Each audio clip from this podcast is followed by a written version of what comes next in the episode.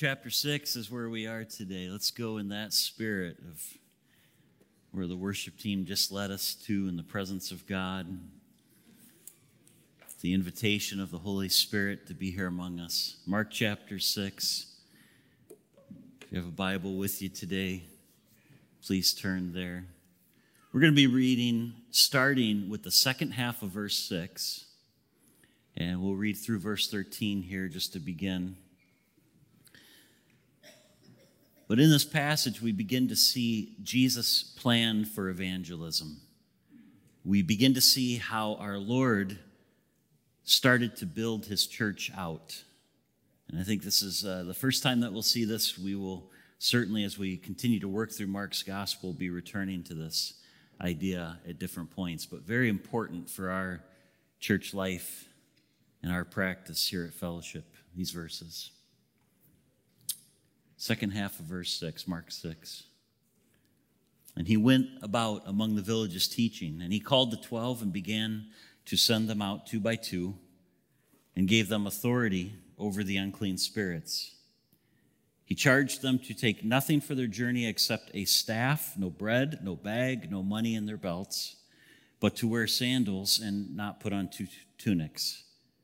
And he said to them, Whenever you enter a house, stay there until you depart from there. And if any place will not receive you and they will not listen to you when you leave, shake off the dust that is on your feet as a testimony against them. So they went out and proclaimed that people should repent. They cast out many demons and anointed with oil many who were sick and healed them. This is the word of our God. Father, I pray, Lord, that we, as we come to this text today, that you would help us to understand it. But more than just understand it, Jesus, we need to allow it to change our thinking. We need to allow it to change our behavior so that we might actually more closely follow you individually as Christ followers for certain, but also as a church. And so, God, I pray that you would just be in our time together. We pray this in Christ's name. Amen. So, we saw last week in the beginning of chapter 6 that Jesus was rejected in his hometown, in his patrida, his fatherland of Nazareth. And they were offended, right? The people of the synagogue who had watched this man grow up from being a boy to becoming a man in this hometown, they were offended that a common builder, like many of them were, a tradesman, that he would overstep his station and that he would be so presumptuous to say and to do the type of things that he had been doing. And you'll remember at the end of that passage, Jesus in turn is, is quite astonished by their lack of faith, by their unbelief. And, and so he did very few miracles among them. Faith is the channel by which the power of God can work in our lives. And so Christ didn't do many miracles in his hometown. However, it's important to know that this does not discourage Jesus. It does not deter him from his overall mission and what he had been sent from the Father to do. Because if we look at the end of verse 6, we see again, and he went about among the villages teaching. And so he leaves Nazareth and he goes out to teach and to preach. His mission is to proclaim the kingdom to all of Israel. But, and this is so important, church, he's proclaiming the kingdom to all of Israel, but not just for the benefit of Israel. Israel would not be the only nation blessed. They certainly would be, but they would not be the only nation blessed from his preaching and his proclamation of the kingdom. And this goes back to the Old Testament. This is not something that's new with Christ or with his teaching. God had promised that Israel would be a light to the Gentiles so that the ends of the earth would know salvation. It's this wonderful, wonderful verse. It's one of many in the Old Testament that speak to this, but this one, it's so clear. Isaiah 49, verse 6 Jehovah speaking through the prophet Isaiah about Israel and about the ministry that is to come through the Messiah, says this It is too light a thing, it is too small a thing, would be another way to say it, that you, Israel, should be my servant to raise up the tribes of Jacob and to bring back the preserved of Israel. I will make you as a light for the nations that my salvation may reach to the end of the earth. And so, here in the Old Testament, the proclamation is that the gospel, the good news, the proclamation of the kingdom, the message of repentance, the message of salvation wouldn't just stop in Israel, but it would go out to the entire world. Amen? And, and we are, I hope you're amening that because we are the recipients of that. Amen? That's why it came to us, because it was too small of a thing for it to just go to Israel, this message of the kingdom. And then we begin to see the master begin to put his master plan for evangelism into operation. This is very intensely practical. These verses that we're looking at today. Look at verse 7 with me. And, and he called the 12, Jesus called the 12 and began to send them out two by two and gave them authority over the unclean spirits. Uh, you see, for some time now, I, I mean, weeks, months, we don't know the exact timeline, but the disciples have been with Jesus. They've been with him, they've abided with him. And, and the disciples were able to observe him, to watch him. They heard him teach, they witnessed the miracles. They saw him take authority over the spiritual realm and cast out demons. They saw him claim authority over nature and calm a storm. They've watched all of this now for weeks, maybe months at this point. And now Jesus is going to send them out. You see, this is the beginning of a transformation in these 12 men, where they go from being disciples only to also being apostles. Well, what's the difference between those two. There's actually quite a significant difference between those two words. A disciple is a learner, a student, someone who sits under a rabbi and learns from them. It's very essential. You can't skip that step. You, you can't jump to just being an apostle but it's very different from an apostle because an apostle is one who's been commissioned by the master and sent out in his identity and his authority. It's an emissary, someone who goes to represent the one who sent them, a sent out one, right? It's one who comes in his identity and his authority and can speak on his behalf. It's very different. And this is the beginning of that transformation among the 12. Now, why does Jesus send them out two by two?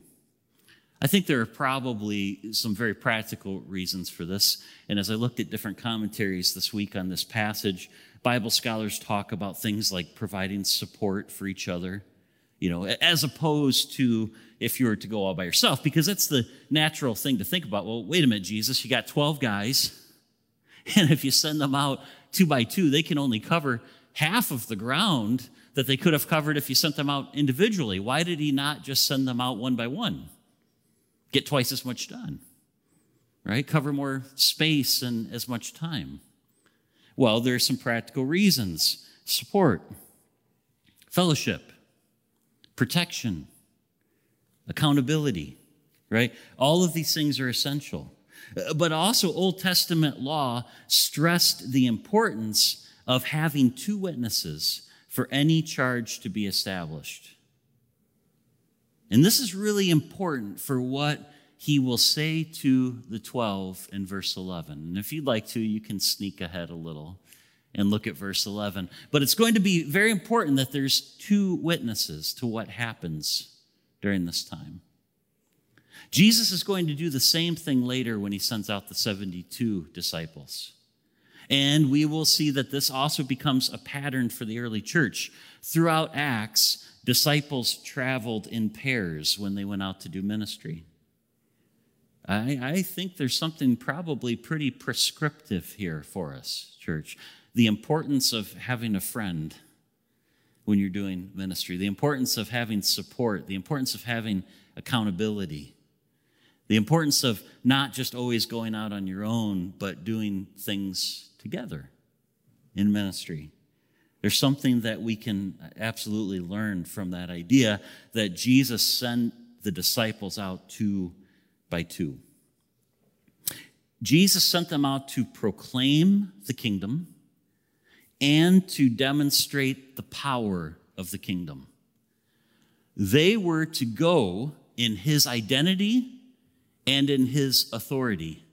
They were to be an extension of him in both message and in deed. They were his authorized agents. They were going out in his power. They were casting out demons, and that would authenticate their message as they went out, just as it had authenticated his message. And we've seen that, how when Christ cast out demons, when he took authority over the spiritual realm, when he took authority over nature, when he took authority over illness or sickness, leprosy, a, a, a, crippled man, a man with a withered hand. We've studied these passages now, and we have seen how those miracles gave authenticity to the message that he was speaking. And it would be the same for them. And then notice, look at verse 8 with me. Jesus prescribes what they are to take.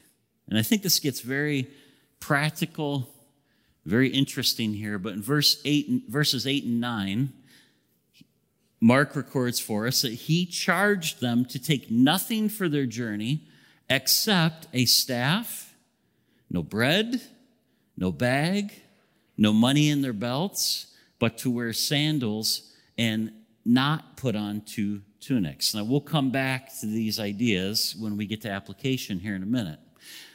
But for these men, the point is this they are to travel light, they are to leave everything that is burdensome behind. They shouldn't be weighed down by the things of the world. Okay, I hope right now that maybe some light bulbs are going off on application points. Go like this if you're with me today, okay? That maybe some of you are already guessing what some application of this passage could be. And I should have said this in the beginning, but if you have a bulletin, there's a sermon note sheet on there, and all of the main points are there, and it would be really helpful if you looked at it. All right. But hopefully there's some application points that are going off here. But to travel light, that's what we need to understand here because Jesus is talking to these 12 men for this circumstance. And, and he's telling them, don't be weighed down by the things of the world. But, but notice what he says they're to take no provisions, no food. What? We're, we're not talking about, hey, going to church on a Wednesday night and doing Awana right? Where they could eat dinner before they go. And, well, if you're like me on a Wednesday night, you get home and you have a little snack because dinner has worn off and there's a rumbly and the tumbly, as Pooh Bear would say. But anyway, right? So that's not what we're talking about here. They're going on a trip, on a mission. They were going to be gone. We don't know how long, but days, maybe weeks. We don't know. And Jesus says, Don't take any food with you. And don't take any money to buy food. How many of you know this probably really hit Judas in the gut? no money? Matthew might have been going, No money? Really? You know, if you watch The Chosen, no, no money? You know? No money? Are you kidding me? No money? To buy food? They, they, they should be, here's the point, they should be fully dependent on God to supply their needs through the hospitality of other people. They should be fully dependent on the Lord to provide for their needs through the hospitality of other people. Don't have any reserves. Don't bring anything with you guys. Don't bring any food. Don't bring any money to buy food. Here's what part of what this mission is for so that you can practice being dependent on the Father. Because guess what, men? You're going to have a lot more opportunity down the road to do so. And you need to start practicing it now. And then look at verse 10, because he gives them very clear description on what this should look like throughout their journey. And he said to them, Whenever you enter a house, stay there until you depart from there. Well, this is where we need to talk a little bit about Middle Eastern hospitality. Hospitality in the Middle East was, and still is, among the highest of values or virtues culturally. Kaylee, who is my oldest daughter, um, many of you have met her. Uh, she spent quite a bit of time in Israel. She's a world traveler. She's in Seoul, Korea now, uh, but she spent time in Israel a couple of years ago when she was traveling throughout the world. And, and I was thinking about this message about two weeks ago, knowing I was coming up to this. And so I texted her and I said, Kay, I, wanna, I want you to fact check some things. I want to make sure I have your story right. And so, is anything that I'm going to say in this message, and I sent her that part of my notes, and I said, Is anything not true? And, and she wrote back and affirmed everything. But when she was there, when she was in Israel, she had spent several weeks there. She visited a friend's home in Palestine, in Bethlehem. I don't know if you know this, Bethlehem is not far from Jerusalem. And the border between Israel and Palestine runs right between these two communities. Jerusalem is in Israel, Bethlehem is in Palestine. She went to go visit a friend that she had made when she was a student at Saginaw Valley State University. He was an exchange student. His family grew up in Bethlehem, still lives in Bethlehem. His family had sent him to Saginaw Valley State for his education, and he and my daughter became friends.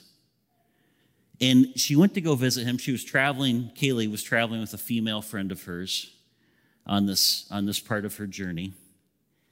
And, and the way I'm going to say this, and I'll let Kaylee talk here and what she texted me, but is that as Kaylee's dad, I owe a debt to a Muslim family in Bethlehem that I've never met for the incredible hospitality that they showed my daughter.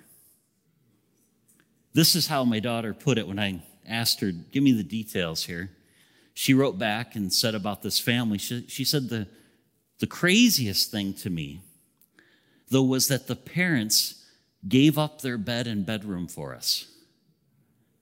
My, my friend and I weren't planning on staying, but it was getting late and we weren't sure we could make it back to Israel and cross the border in time. So Mahmoud, her friend from Bethlehem, called his mom, told him we were staying over, and by the time we got there, his mom had food ready. I didn't realize that we were sleeping in his parents' bedroom until the next morning when I saw Mahmoud and his whole family sleeping on the living room floor. That's hospitality. I, I, I, wish I wish that the news coverage coming out of the Middle East would cover more stories like that one. I wish that was more of what we heard about. You know, headline Palestinian family shows hospitality to U.S. citizen. It would be a little easier for us to think more lovingly towards people if we heard more of those types of stories. Uh, Bible scholars contend that it was the same at the time of Jesus, that this type of hospitality, it goes back to biblical times. And, and Jesus gives them clear instruction for how they are to receive hospitality from others. He instructs them to stay in the same home, according to this verse, for the entire time that they're in that city or village. Now, why does he give them this instruction? What's the point? Why was it so important to Jesus to, that the 12 guys didn't go from home to home to home in one community? Why is he giving them this instruction? It, it seems that Jesus did not want them moving up the social ladder. This is pretty important. It's pretty important for us today on how we do ministry. He didn't want the disciples accepting better accommodations from wealthier people after they had already been taken in by someone. Dr. R.C. Sproul talks about this in his commentary on Mark. I'll let him say it. He said, But once they had entered the poor man's home, they were not to leave, not even, not even if a wealthy man later invited them to move into his home. In other words, they were not to, op- they were not to be open to better offers at the risk of offending a humble homeowner. And then Dr. Sproul goes on in his commentary to talk about how that applies to us today in ministry. So, again, another quick point of application here. But Dr. Sproul writes I see this kind of thing in ministry all of the time. A small church invites a preacher to speak. He accepts the invitation. He puts it on his calendar. But when the organizers of a big national event come along, promising an audience of thousands and a large honorarium, most preachers in that situation ask the small church to reschedule. Well, that's quite an indictment on my profession. But Dr. Sproul doesn't let some of the rest of you off the hook here. he next says, Tradesmen also do this. They promise to be at your home for a small repair job at a specific time, but they don't show up. Why? They landed a bigger, more lucrative job. Jesus gave us the bottom line let your yes be yes and your no be no. For whatever is more than these is from the evil one. So, what is Jesus doing here for his disciples? I believe that Jesus is guarding their hearts. He's guarding their hearts and he's helping them to stay focused on what is truly important. That showing this kind of favoritism towards the wealthy, if they were to accept a better invitation after they had already received hospitality from someone in a community, that showing this kind of favoritism could produce jealousy and disunity among those hearing their message as well as creating a culture of greed and pride among the disciples themselves. However, there would be also times as the men traveled to proclaim the message of the kingdom where this would not be an issue whatsoever. there, will, there would be times for the guys that they wouldn't have to worry about which invitation do I accept. And that's what Christ teaches them next. We see this in verse 11 because some communities weren't going to be interested at all. Some communities that they would come to would not be interested in them or in their message. Look at verse 11. And if any place will not receive you, what's he saying? He's saying, if people don't like what they're hearing to the degree that they go against the extreme cultural standard the highest virtue of the day of providing hospitality. If that's their attitude, then here's what you should do. Because it would have been countercultural for that community to do that. And he said, In this situation, here's what I want you to do. When you leave, shake off the dust that is on your feet as a testimony against them. So I think Jesus is preparing them here that there would be times where no one would practice hospitality. They didn't want the disciples to be there. They didn't want to listen to their message. Again, maybe some light bulbs are going off with potential current application here.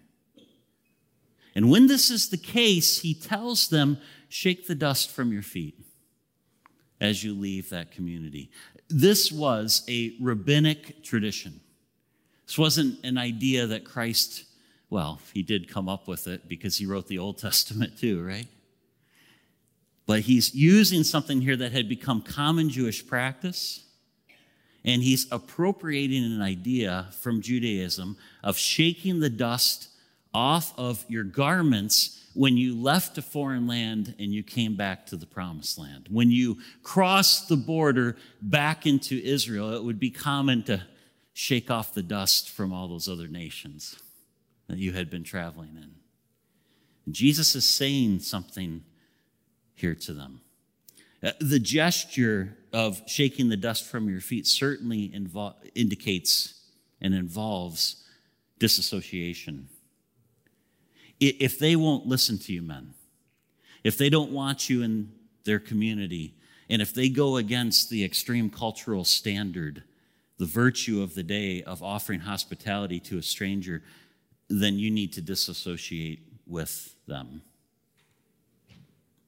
Well, having heard these instructions, his disciples are obedient. And that's what we see next in verses 12 through 13. So they went out, the disciples went out and proclaimed that people should repent. And they cast out many demons and anointed with oil many who were sick and healed them. Don't miss the three facets of their ministry that Mark tells us about here. The three things that they're involved in doing preaching, exorcism, casting out evil spirits, and healing. You are to feed them the word, the words that I have spoken, the message of the kingdom, the message of repentance. You are to proclaim that to them. You are to take authority over the spiritual realm because you're coming in my identity and my authority. And you are to care for the spiritual needs of people. And you are also to care for the physical needs of people, healing them. We're going to see this more soon when we talk about the feeding of the 5,000. It's coming very soon in Mark's gospel. So that's their mission. That's what they go out with. Now let's just for a moment focus in on that message. They are to preach a message of repentance. Let me remind you what repentance is. Repentance is when God gives you the grace. I know my Reformed theology is showing right now. I make no apologies.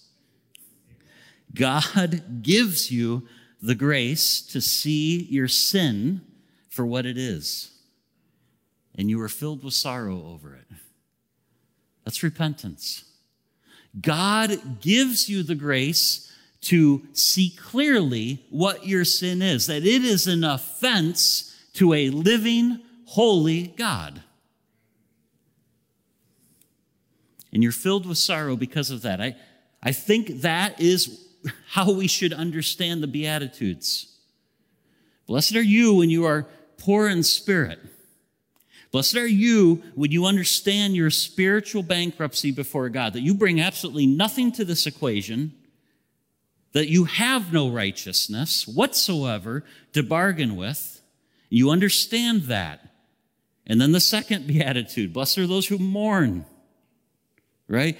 That understanding, that clear thinking about your sin drives you to be sorrowful over it. You understand the state that you're in. The apostle Paul talks about this in 2 Corinthians chapter 7. He says, "For godly grief produces a repentance. Understanding my sin, seeing my sin drives me to be sorrowful. I realize that I have no hope. I am completely hopeless. I see that for what it is, and that drives me to repent." That leads to salvation, Paul writes, without regret. For godly grief produces a repentance that leads to salvation without regret, whereas worldly grief produces death. Repentance is when you change your mind about your sin. That's what the Greek word metanoia that we translate into the English word repentance means. You change your mind about your sin. As we love Jesus more fully, we hate our sin more deeply. As we grow in our love for Christ, we see our sin for what it is and we hate it more and more. It causes us to turn away from our sin and turn to the Lord. And the disciples preached repentance and they performed the miracles that Jesus had been performing. Mark tells us that their presence, if you look at those verses again, their presence brought healing because of who they represented. They didn't have the power to heal in themselves. They had the power to heal because they came in the identity and the authority of Jesus Christ. They came in the authority of the King. Now, let's apply. I'm running out of time here, so let's let me give you just a few points of application on these verses. Is there anything here for us as we seek to fulfill the Great Commission of the Lord. I, I absolutely think so. I absolutely think there's some important principles here. But it is important for me to say that Jesus is giving clear instructions to 12 men for a specific journey. We need to see that in the text. We need to understand that Jesus is telling his disciples, here's what I want you to do as you go into the culture that you're going into, right? And, and so, what are you trying to say, Pastor Terry? Here's what I'm trying to say. I don't think we should walk away from our study in these verses and think things like, okay, when I tell someone about Jesus, I need to bring a staff with me. If you're sharing Christ at your place of work and you work in an office setting, that may create an additional barrier to the gospel. If you've got a staff in hand, right? I don't, I don't think that's what we need to pull out of this, right? Uh, I, I need to bring a staff. I can't bring my lunch bag anymore. Can't do that. Can't have any money in my pockets when I'm sharing my faith. I think that would those would be inappropriate applications of the text, if I could say it that way. Oh, and by the way, I should be wearing sandals too, not shoes. Yeah, no. But let's not miss some very important principles here that probably do apply to us. There, there are four that I see, so I present them to you as, for your consideration. Principle number one go, go as you are. Go as you are. Uh, what do I mean by that? No PhD required, no seminary training required, nothing required to go share your faith. Go on mission, go as you are. Don't wait until you attend one more Bible study or get one more training or one more thing of that nature. Jesus used ordinary people like you and me. Now, is there anything wrong with Bible studies? Absolutely not. Is there anything wrong with more evangelism training or absolutely not? Certainly, I would encourage those things. But don't wait because some of us fall into that habit. Well, I just, or that way of thinking, I, I don't know if I could answer everybody's questions. I don't know. Just love. Love, pray, and share the basic gospel truths. That's something that you can, all of us can do. Jesus used ordinary people like you and me. He sends out the 12 in this passage fishermen, a tax collector, a zealot, a zealot who had been trained to fight. And now Jesus wants him to go out and to be the recipient of hospitality and to share a message, right? Go as you are. None of these guys were rabbis. They were ordinary people who were following Christ. Just a couple passages on that point. First of all, let me go back there. 1 Corinthians chapter 1, verses 27 through 29. This is what Paul writes. He says, But God chose what is foolish in the world to shame the wise. God chose what is weak in the world to shame the strong. God chose what is low and despised in the world, even things that are not, to bring to nothing things that are, so that no human being might boast in the presence of God. I love this passage because what it tells me is that God can use foolish, weak, low me for his benefit. Amen? What a wonderful promise in Scripture. We don't have to be something, we don't have to be all that. We can go as we are and be used by God. Dr. Mark Strauss writes about this, and he says Jesus uses even the most flawed instruments to accomplish his purposes. The disciples will become a powerful force to change the world. These men, 11 of them anyway, are going to literally change the known world around them. Dr. Strauss writes, they will become a powerful force to change the world because they are not acting in their own authority, but in the power and authority of Jesus and the kingdom of God. This has an important application for us today. Though the church today is far from perfect, as heirs of the commission given to the disciples, we are jars of clay who have been filled with treasure to show that this all surpassing power is from God and not from us. Amen, church? Go as you are. Don't wait any longer.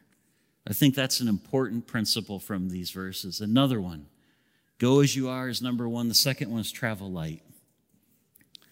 Stuff can easily be a distraction. Now, here's where I just need to let the Holy Spirit, I pray that the Holy Spirit just works in all of our hearts, mine too, to convict us in, in what this means in, for us in our own lives. But stuff can easily become a distraction. don't be consumed by it. The temptation, isn't it, is to always be acquiring more. Things that keep our attention, that keep our focus here on this world, and distract us from the mission. And, and listen, when we fall into that, it weighs us down. You, you know what I'm saying is the truth. The things of this world, when we focus on them and we're, we're always trying to get a little bit more and we're always trying to acquire more, it weighs us down and it keeps us from the mission. And scripture warns us against this, and I'm going to share these passages with you. And I pray that we all would be willing to listen to God's word and let it transform us. The, one you see on the screen, we covered this weeks ago in Mark chapter 4. But Jesus said, But the cares of the world and the deceitfulness of riches and the desire for other things enter in and choke the word, and it proves unfruitful. Jesus is going to say in Luke chapter 16, No servant can serve two masters, for either he will hate the one and love the other, or he will be devoted to the one and despise the other. And here's the application for Christ of why he says that you cannot serve God and money. And then Paul's going to write to Timothy in First Timothy chapter 6, and he says, For the love of money is a root of all kinds of evil. It is through this craving that some have wandered away from the faith and pierced themselves with many pangs. Paul's saying, Timothy, look, this, this love for money, you, you want to know how destructive it is to our souls? Do you want to know how much it damages us when we can't get a handle on this and we always want more and we always want more? People have left the faith because of this. People have walked away because of their love of money. The author of Hebrews says very clearly keep your life free from the love of money and be content with what you have.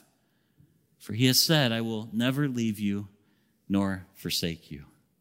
The promise of Christ. Is Jesus enough for us? Is he enough for us? Maybe we, we need to really, and I don't, you know, no altar call this morning, right? I, I think this is one of those things that we need to meditate on, we need to think about, we need to pray about, and we need to ask the Holy Spirit to root out any evil that's in our hearts regarding the love of money and stuff. But my challenge is to do that, to think about that. The idea of maybe even moving toward a simpler lifestyle and leaving the stuff behind. Well, go as you are, number one, travel light, and then the third is trust. Trust in the Lord. Trust in the Lord and not in yourself. Paul wrote to the Philippians, I'll just give you this one verse.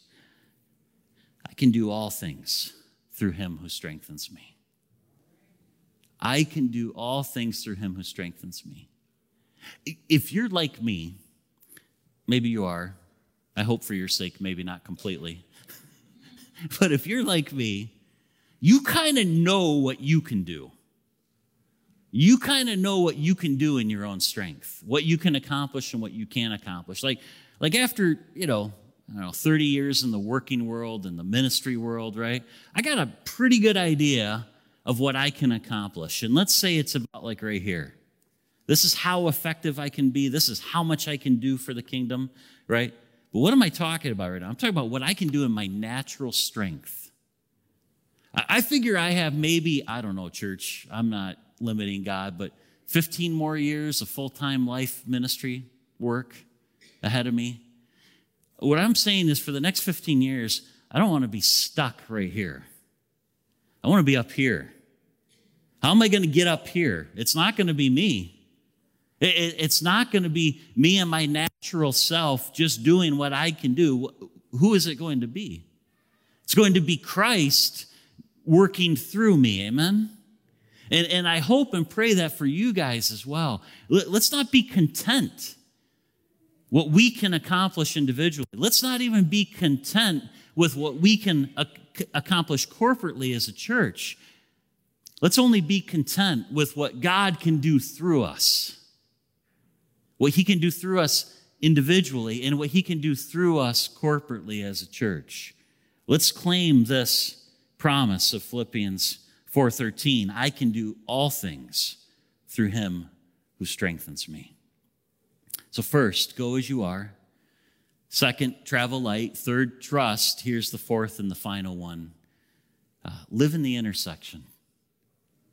Live in the intersection. I'm going to let um, Dr. Wright talk about this. There's, I just found this quote and I thought it said it so well. He said, There have been many times in recent years, in many places around the globe, when the church's task has been, like the 12, to go urgently around with minimal hindrances or distractions, warning people that the world is heading rapidly in the wrong direction and doing things which show clearly that evil has been defeated through Jesus and can be defeated again today. Uh, do you think maybe we're living in one of those times? Let's see what Dr. Wright tells us to do. Learning to hear a passage like this and to respond obediently involves learning to listen to the prophetic call of God and to the pains of the present world, and to live at the point of intersection between the two. When the call comes, there's no time to lose. What's Dr. Wright saying? He's saying, look, have, have one foot, one foot. And, and this is what, um, oh, just lost his name, Dr. Uh, John Stott used to always say great preacher from England years ago.